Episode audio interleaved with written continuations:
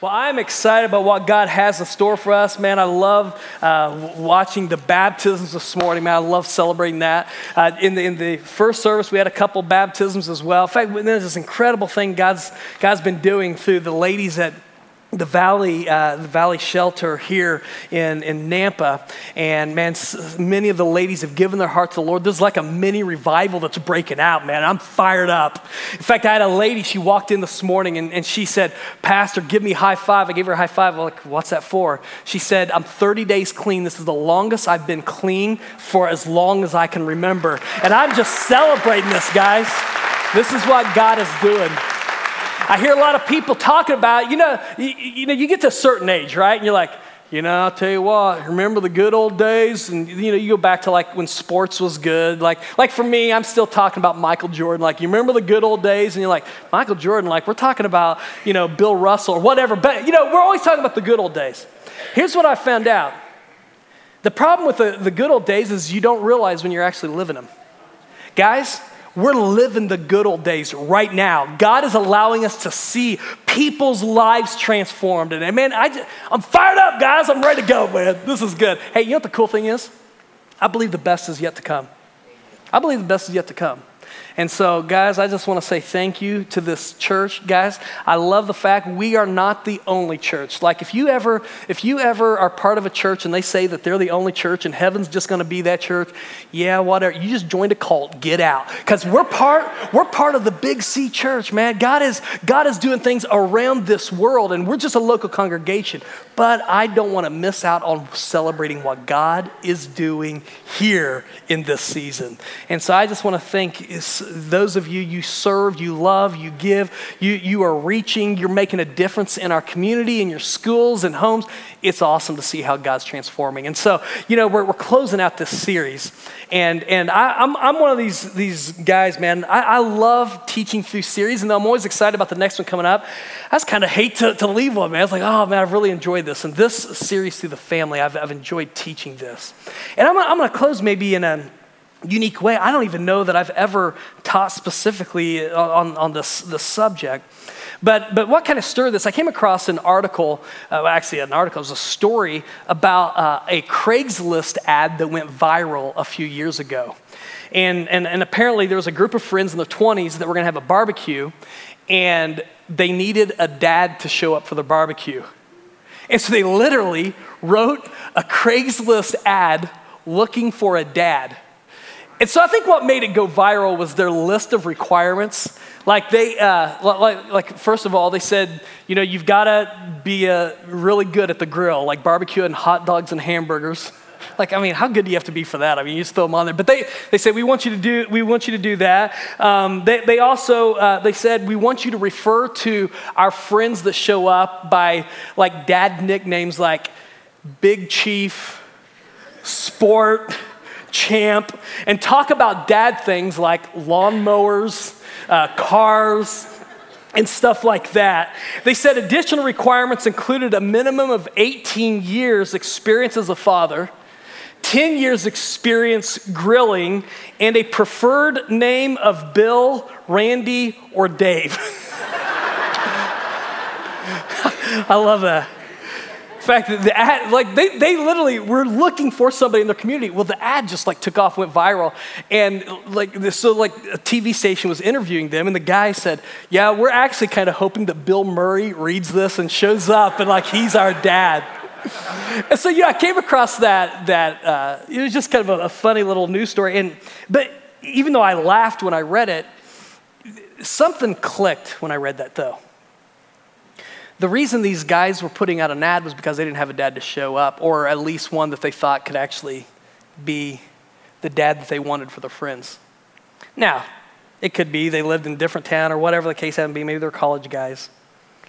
But it just got me thinking about something. You see, I'm, I'm, I'm convinced that everybody, whether they want to admit it or not, everybody appreciates and everybody wants someone to invest in them. But the more I've, I've studied through Scripture and the more I've thought about this, I'm also convinced that everybody needs someone else to invest in. and this, this little ad looking for this idea of a dad. I have a feeling that while there aren't people necessarily writing and posting a Craigslist ad asking for someone to invest in them, I'm convinced that in this room, you're here. And I want to talk about a word that it shows up in Scripture, not so much maybe specifically the word, but it's, it's a theme that shows up throughout Scripture. And it's this word legacy. It's this word legacy. In Proverbs 13 22 talks about the inheritance that a, a good man, a good man leaves an inheritance to his children's children, but the sinner's wealth is laid up for the righteous. Um, we're going to end up in 2 Timothy 2, but, I, but that, that verse, you know, that word inheritance, and, and within the context, I want to be faithful to the context. You, you got to understand that, that Proverbs, the, it's a father writing to a son, just passing on wisdom. And, you know, when we think of inheritance, what we pass on, many times we think of it within the, the context of, of things, material things, tangible things, things that, that can be deposited in, a, in, a, in an account um, maybe furniture. You know, it's like, like inheritance are things that maybe people can fight over.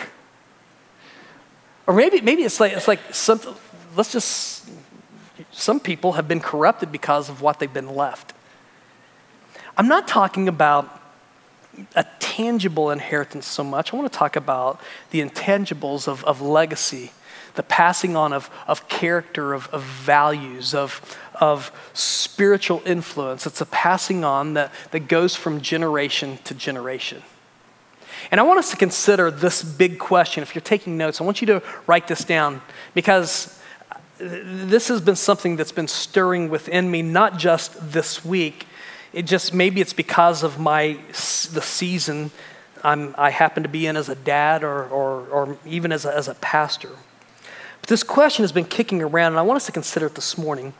What will you do with your life that will outlast your life? What will you do with your life that will outlast your life? And, and the big point that, that I want us to, to, to think about and consider this morning is this the great use of our life is to spend it for something that will outlast it. The great use of life is to spend it for something that will outlast it. And I, I just want to say here at the very beginning, I'm, I'm convinced, guys, that the definition of success, we're all trying to many times figure out what our definition of success is going to be. And, and I'm just, I, I want to speak not just as a pastor, I just want to speak as a, as a dad. And actually, I want to speak as a, as a son and as a person that's had mentors invest in me.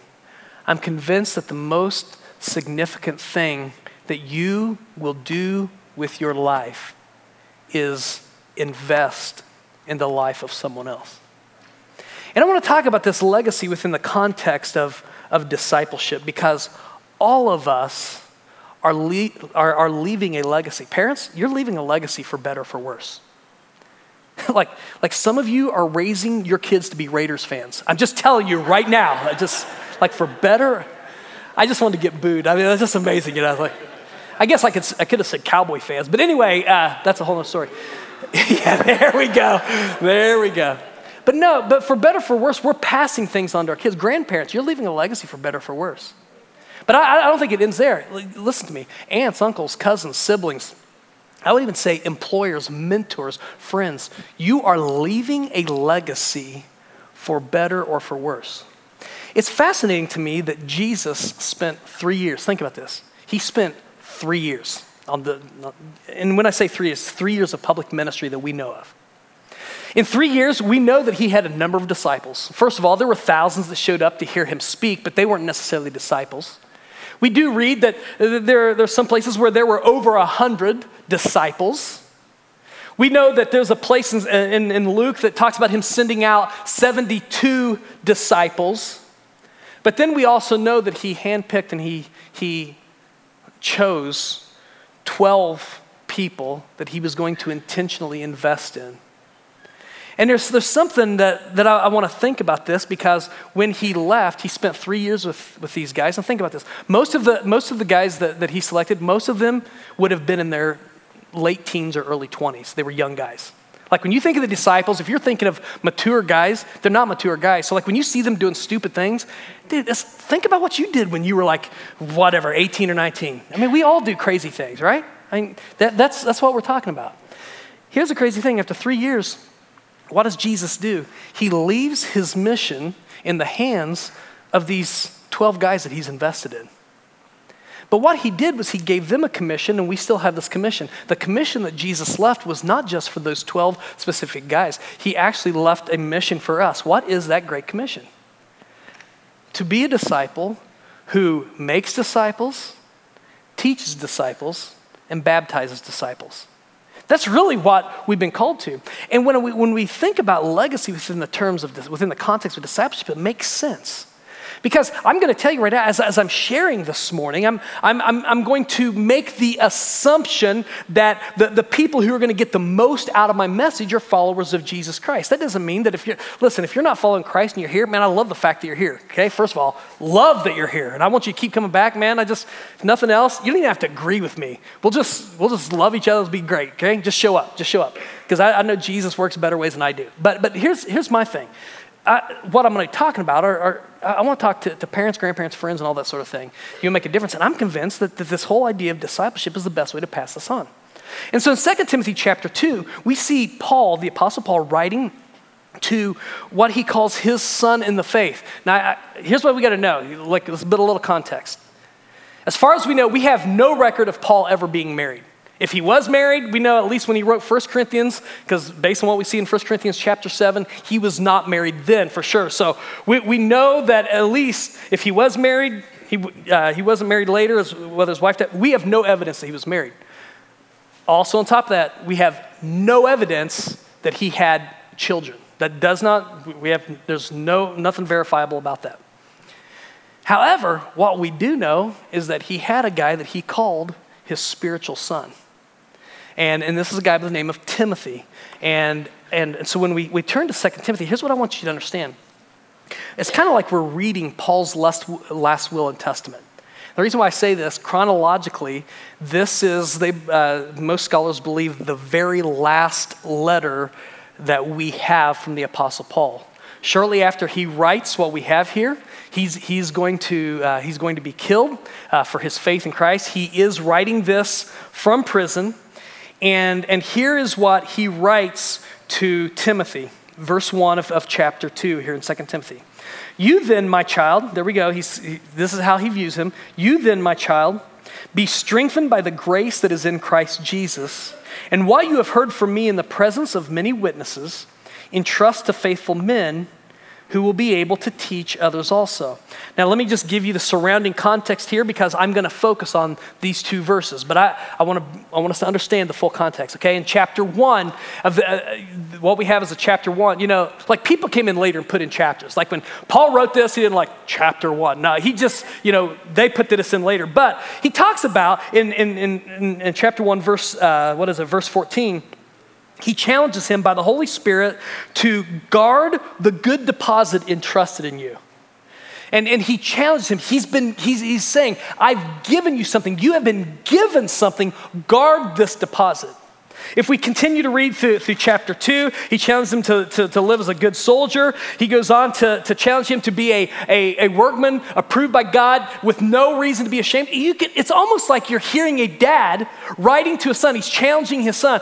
You know, like for instance, I called my son Trey. He's, he's a junior in college. I, I called him yesterday, and I, uh, in the midst of our conversation, there are a few things. I'm just doing my dad thing. I'm, I'm challenging him to a few things. That's what we do, right? Like, like, you know, there are different seasons of being a parent. Like when they're kids, you got to be their coach and tell them everything to do. You get to where we are, you know, you're, you're a counselor, right?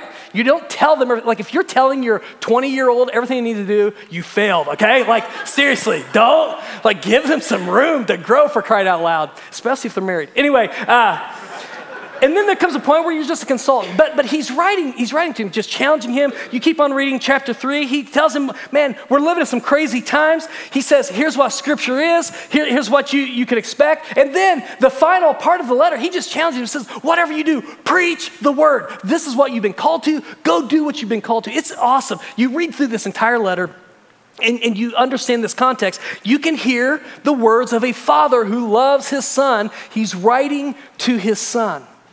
But what we, what we have here is he's passing on something to him. He's challenging him to this idea of legacy. And this morning, there are three things that I want us to understand about legacy. And just so you know, like I, this, the purpose of this message is not to outline a step by step, hey, I want you to do this, this, and this when you disciple someone. No, I'm not going to do that. That's now, if you, if you don't know what that looks like, where to start, text me, text Will uh, Sprun, our director of discipleship. You can grab our cards out at the, the welcome desk. We'll, we'll do whatever we can to help you uh, when it comes to that. I want us to just be aware of the importance be aware of the gift we've been given to make a difference in, in, in, the lives, to, to be part of a legacy, passing things on that will impact our families. I'm convinced, not just this generation, but for generations that follow, generation, generation, generation. This is what we're called to. And so, the, the, there are three things I want us to recognize about legacy. The first one is this I want us to recognize the value of relationship. The value of relationship. Whether, whether your relationship is, is that of a parent, a grandparent, uh, you know, uh, some other family member, whether it's the relationship that you have as a friend, um, if, if there's any measure of influence that you have in the life of someone else, what I see here when he writes in verse 1 to Timothy, you then, you, my child. I, I, I, want us to understand this. You then, my child, he's writing to someone with whom he has a relationship, someone with whom he can challenge and he can, there, there's something there. I want to go back to this example of, the, of, of Jesus when he called his disciples. One, one of my favorite guys uh, in scripture is, is Simon Peter. You know, that, that dude, like, I can identify with him right? I mean, he, he's awesome. And so, if you'll, if you'll remember, and if you're like, I don't remember that, let me take you back. When Jesus called Peter, he, he said, Your name is Simon, but you're going to be called Cephas. And we're like, We have no idea what that means. Like, it doesn't mean anything to us. Okay, so let's understand. What, what he was saying is like, okay, here's been your name, like all through life, you're Simon. But now you're going to be Cephas, which means you are going to be called the rock. Not like Dwayne Johnson, The Rock. Like, I mean, so you're like, that's pretty impressive, man. I was like, okay, pick me. And now I'm not talking about that. I, I'm, I'm talking, when he says The Rock, he, what he was doing, he was actually calling him to something, and he was calling him by the name of something Peter was going to become. Now, Peter wasn't there yet. Like, you read through, through you know, his time with Jesus, like, the dude was like a yo yo, man. You know, high, low, high, low. I mean, he's a guy who's like, hey, I'm jumping out of the boat to walk to Jesus. And then it's like, whoa, storm, sink. I mean, that's, that's who he was. So, I mean, he's cool. He jumped out and then, then you know, he had that issue. He, he's the guy that, when, when they had the transfiguration, they're on the mountain, and, and it, it literally says the scripture Peter, not knowing what to say, spoke. Like, that is so me. Like, I don't know what to do. It's like, hey, uh, why don't we build some tents? That's literally what he says. Let's build some tents up here. And, and it's so funny that it says he didn't know what to say, and literally everybody ignores him. Nobody responds to him. Like, that, like, yeah, it's just Peter. I mean, this is who the guy is. He's the guy that, like, rebuked Jesus when Jesus said, I'm going to be crucified. He's like, Lord, you shall never do this. Don't say that. And Jesus like, get behind me, Satan. I mean, so this is, this is the guy. It's so cool that Jesus did not call him by his name, and he didn't call him and title him according to who he was when he was called. He called him by who he was going to become. You're going to be the rock. And what do we see in Acts chapter 2? Just 50 days after Peter has denied that he's a disciple of Christ and he's gone through the crushing disappointment of this. Of all people that God decides to use to be the rock, the cornerstone of the church. It's this guy called Peter, who on Acts chapter 2 preaches the message. The first message, nearly 3,000 people are saved because of his message. I'm like, come on, dude, that is what I'm talking about. But there's something powerful because in the value of a relationship, you see for your kids, hopefully, not who they are now. Because, like, right now, like, you're, like, when your kids are at certain levels, you're like, yeah, I get it. I get why some animals eat their young. Like, I, I'm just, I'm about done with this. We go through those seasons, that is real. Like, there are days you want to kill your kids, right? But, but what we do on hopefully most days is that we're seeing not who they are now, but who they can be, who God is calling them to be. This, this is awesome. You see, to leave a legacy, we value we, we understand the value of relationship. I, I, had a college student, they don't attend here, our church. They, they just called me up and asked if they could interview me for, uh, for a project they were doing, and it was on the topic of servant leadership. Great, man, they had some incredible questions, but one of the questions that they asked me, they said, Who are some of those people that you have looked up to and that you've tried to emulate across the years when it comes to, to pastoring?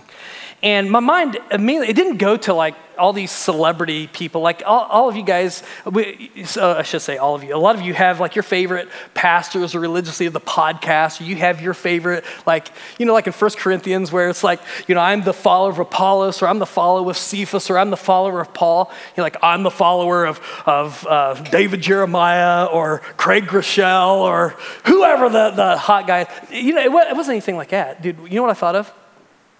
I thought of the guys that invested in me personally. I thought of a guy by the name of Mark Mowry, who was my pastor literally for years until I left for college. The guy who, when I was blowing my life, put his arm around me and he said, Keith, just want you to know, God's got a bigger plan for your life. What you're going through right now, this does not define you. God's got something bigger for you. I'll never forget that conversation that he had with me. I'll never forget the grace that he gave me time and time again when I know that I was causing him grief. He never gave up on me.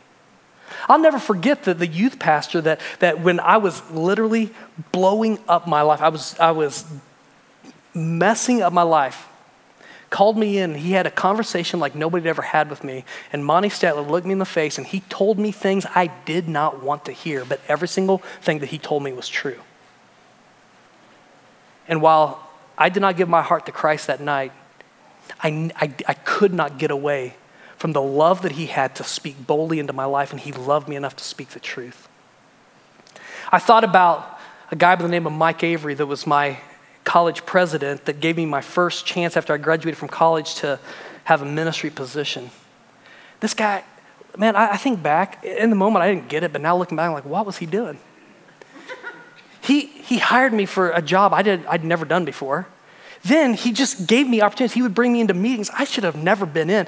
And, and with all of these other people, he would ask me my opinion. And I'm talking, I'm looking back, I'm like, what was my issue?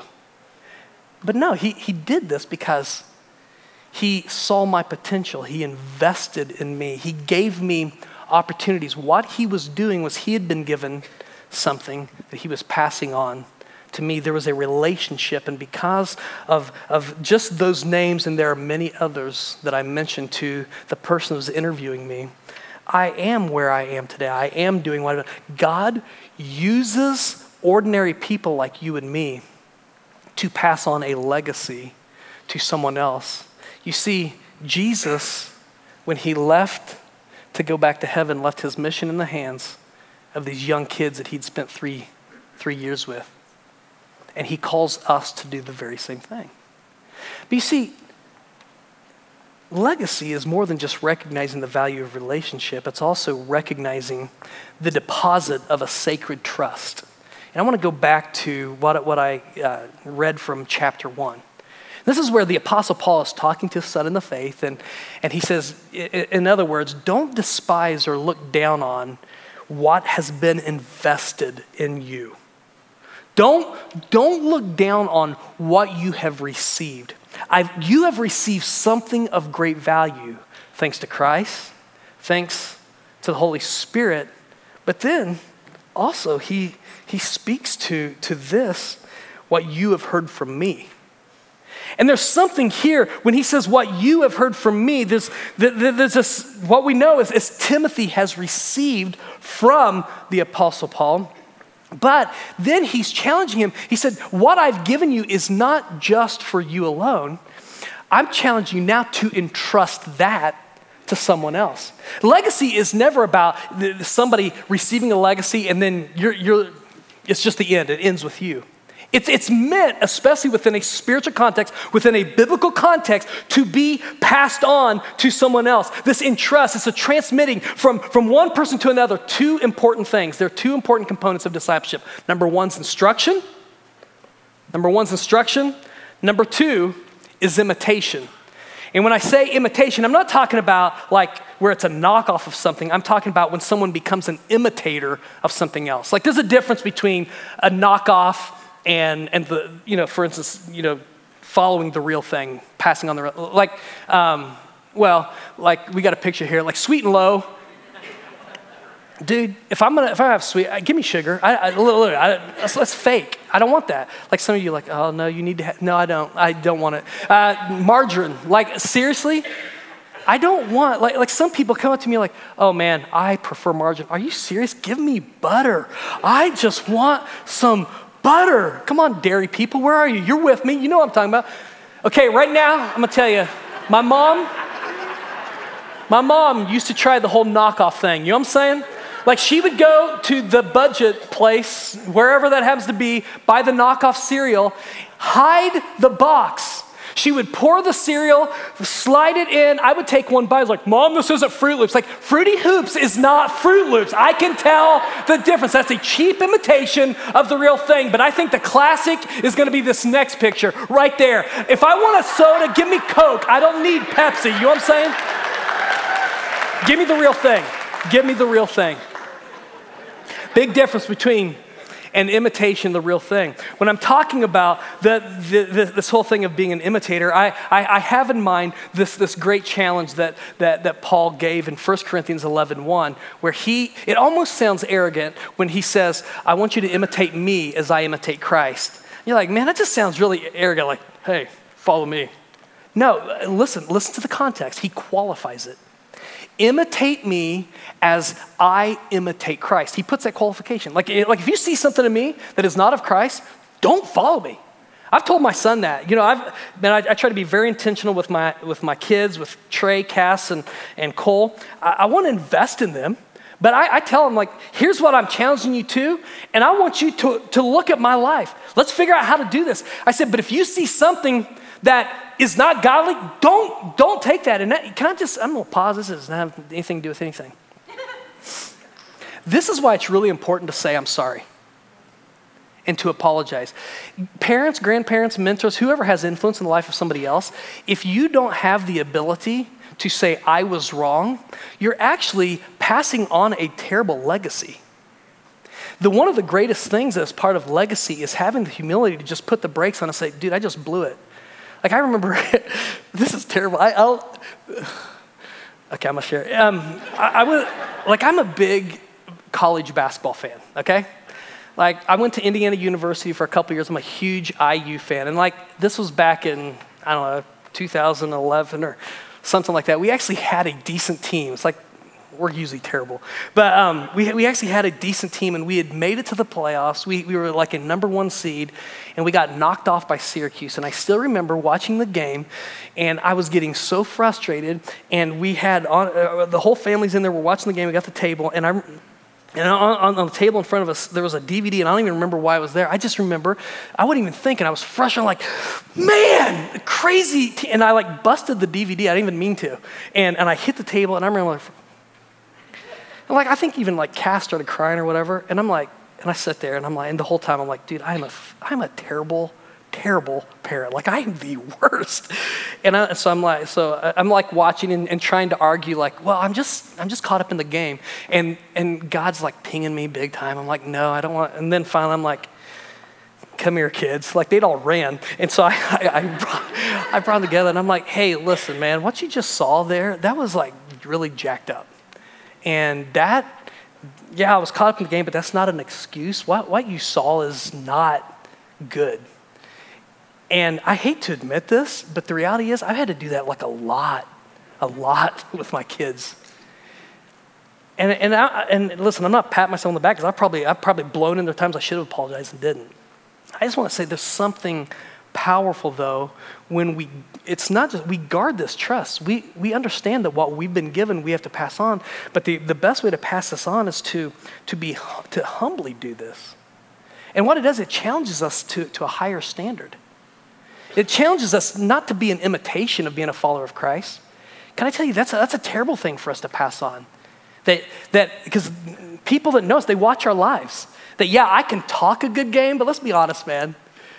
I, yeah, dad's really spiritual when he gets to church and he's talking to the pastor or talking to a ministry leader, but when he gets home, he's a totally different person.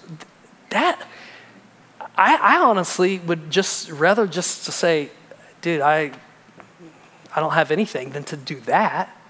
Be real. Be, be real. Don't settle for an imitation. L- listen, we're called to be followers of Christ. We're not going to be perfect. Are you going to blow it? Yes.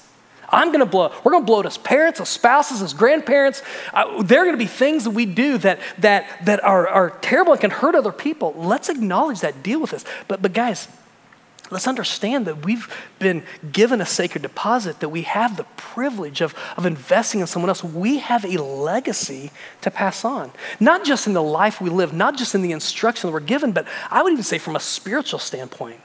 One of the most significant things that happened to me was several years ago when, when Lowell Foster, many of you know Lowell, he started this church in, in 1976 and still attends here. And, and Lowell Foster, his wife was still alive at the time. He called me and said, Could, I, could Nola and I stop by your house? I want to talk to you. Sure. He comes in, we sit down, and uh, we're just kind of shooting the breeze. And he said, Well, he said, let me tell you the reason why I'm here today. He said, When you first came to be pastor at Grace Bible Church, he said, I'll be honest, I didn't know that whether or not you were the right guy for the job. I'm like, yeah, I didn't either. And, and, and so he, and, and he said, he said, it's just because you didn't have any experience. And, and, and he said, I want to apologize for that. I'm like, you don't need to apologize for that. Like I was having the same doubts you were, right? And, and, and he said, no, he said, he said, what I've learned is, he said, since I've been here, he said, I've, God has, God has, has used you. And, and he said, I just wanted to thank you for the investment you've made in my life which is such a humbling thing because Lowell Foster has been one of those guys that's been a hero to me. His, his faithfulness, what, who he was, the life, and how he lived it. But he went on to say this, and, and this was so powerful. He said, When I was a young guy starting off in ministry, he said, There was someone who invested in me, and he mentioned the name of the pastor who pastored in Chattanooga, Tennessee. And he said, This is a great guy that I looked up to, and for some reason, this guy noticed, and he said, I was a hick from Nebraska. And he said he took me under his wing, he invested in me, he, he taught me how to, how to preach, how to study the Word of God. And he said, literally, he was my hero. And he said, My mentor, when he died, gave me three Bibles. And it was his, his teaching Bibles. And he said, it was the most, he said, it was probably the most valuable thing I've ever received in ministry. And his eyes filled with tears. And he said, Keith, he said, my years of ministry are pretty well over outside of just praying for people. And he pulled out this Bible and he said, I want to pass on what little mantle I have to you. And he said, I want you to take what I was given.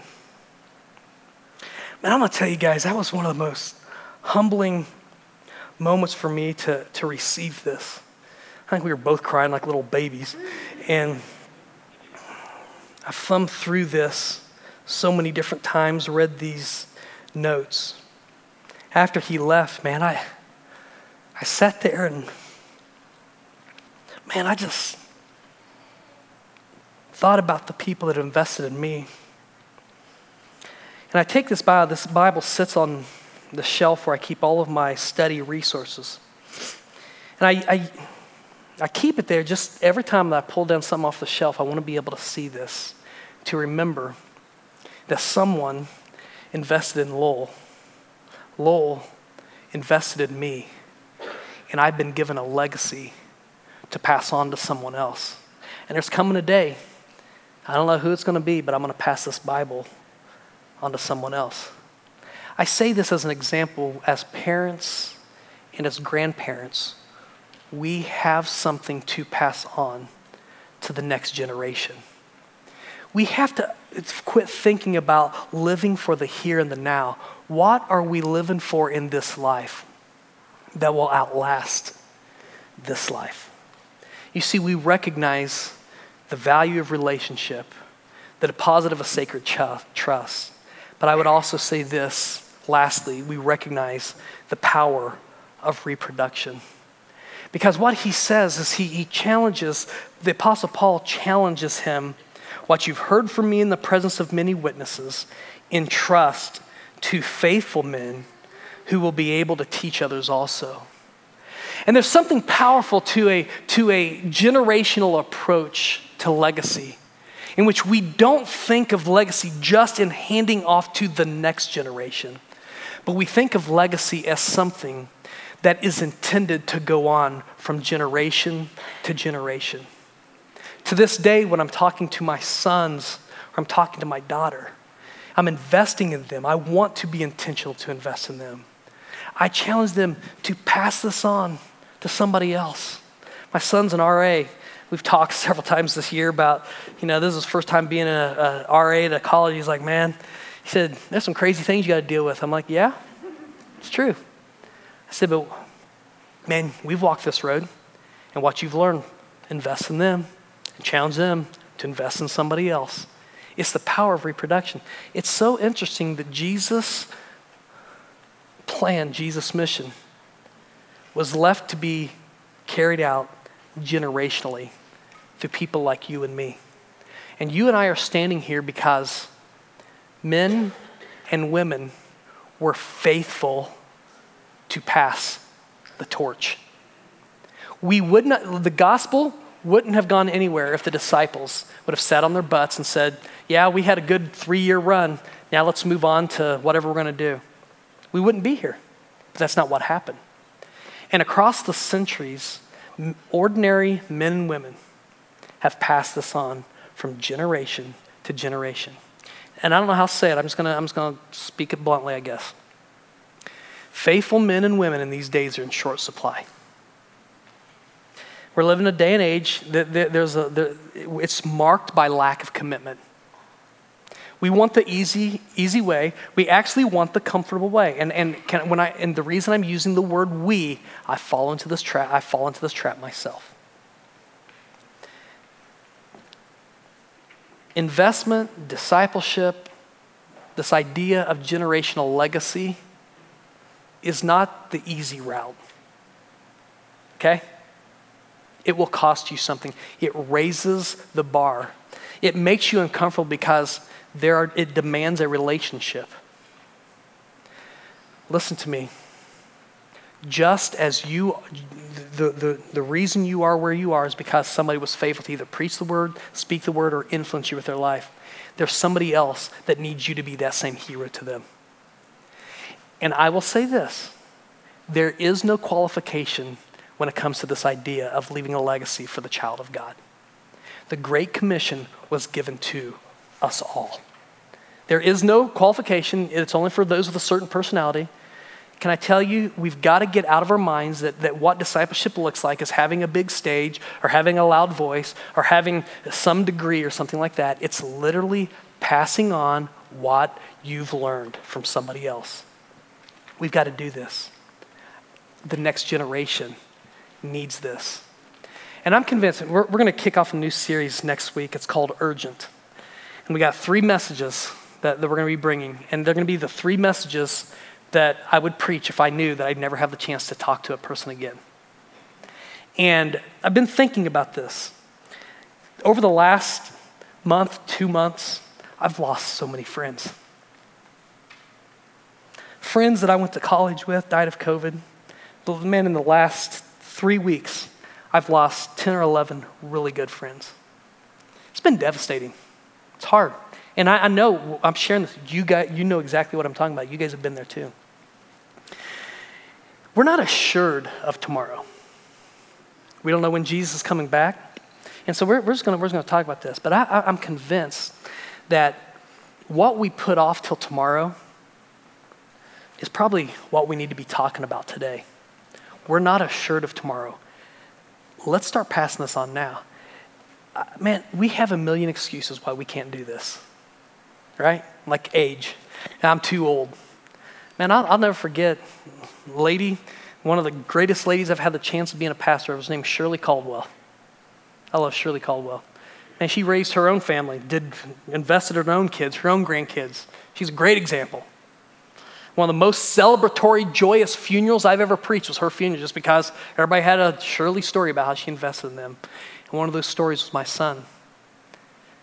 She, they had some program where they, they matched a, a kid to an adult, and she said, I'm going to pray for a kid, and, and she just chose out of a hat and happened to choose my son's name. And every single Sunday that she was here, she would find my son. She'd say, Trey, I just want you to know, I'm praying for you. How can I pray for you? And I want you to know God's got a plan for your life every single Sunday. When I, my son had gone to college when she passed, and when I called Trey and told him, he said, Dad, he said, it's the weirdest thing. He said, I've always known for the last five, six years, if there was nobody else praying for me, I knew that Shirley was praying for me. He said, the, the thought that there's somebody, that, that somebody's not praying for me, he said, man, I, that's something powerful. I just told Trey, I said, be Shirley to somebody else. We can make excuses. Maybe it's, you don't know my life. Man, I don't even have a relationship with my kids or my grandkids. I've screwed up. I, I don't have the right to speak into their life.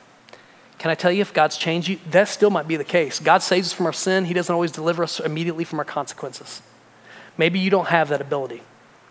Just, just because you can't invest in your own kids because of your circumstances doesn't mean you can't invest in somebody else's kid. There is a legacy that we have to pass on. The question is will, be, will we be faithful to do this? Several years ago, uh, there was an interview that Pastor Rick Warren did with Fox News. And I, some of you might know Rick Warren, pastor was at uh, Saddleback. He wrote Promise Driven, well, Purpose Driven Life. And I think it was after the book had come out, and they were asking him a lot of different questions about this. And, and one of the questions that kept coming back to was because he was, he was starting this ministry, which I'm very familiar with. In fact, a lot of my friends are part of this, in which he, he trains pastors in a lot of different countries, that third world countries, they just invest in them. And they said, Why are you doing this? There's no return on an investment here. You're, you're sinking millions into something, there's never going to be a return on this. Why are you doing this? And, and, and the question they, kept, they kept coming back to, they're like, do you really think you can make a difference? And, and it, I don't even know that, I don't think the hosts were so much being sarcastic. It was just a legitimate question. Do you think one person can really make a difference? And finally, I, I, he didn't really get, I, I think it was just he was tired of the thing keep coming up and he, he responded. He said, I don't know. He said, he said, I'm going to tell you, he said, here's what I want written on my, to, my tombstone. At least he tried. And I thought, you know, that, that just resonated with me. At least he tried. We're not going to know till we get to heaven the difference that our lives have made.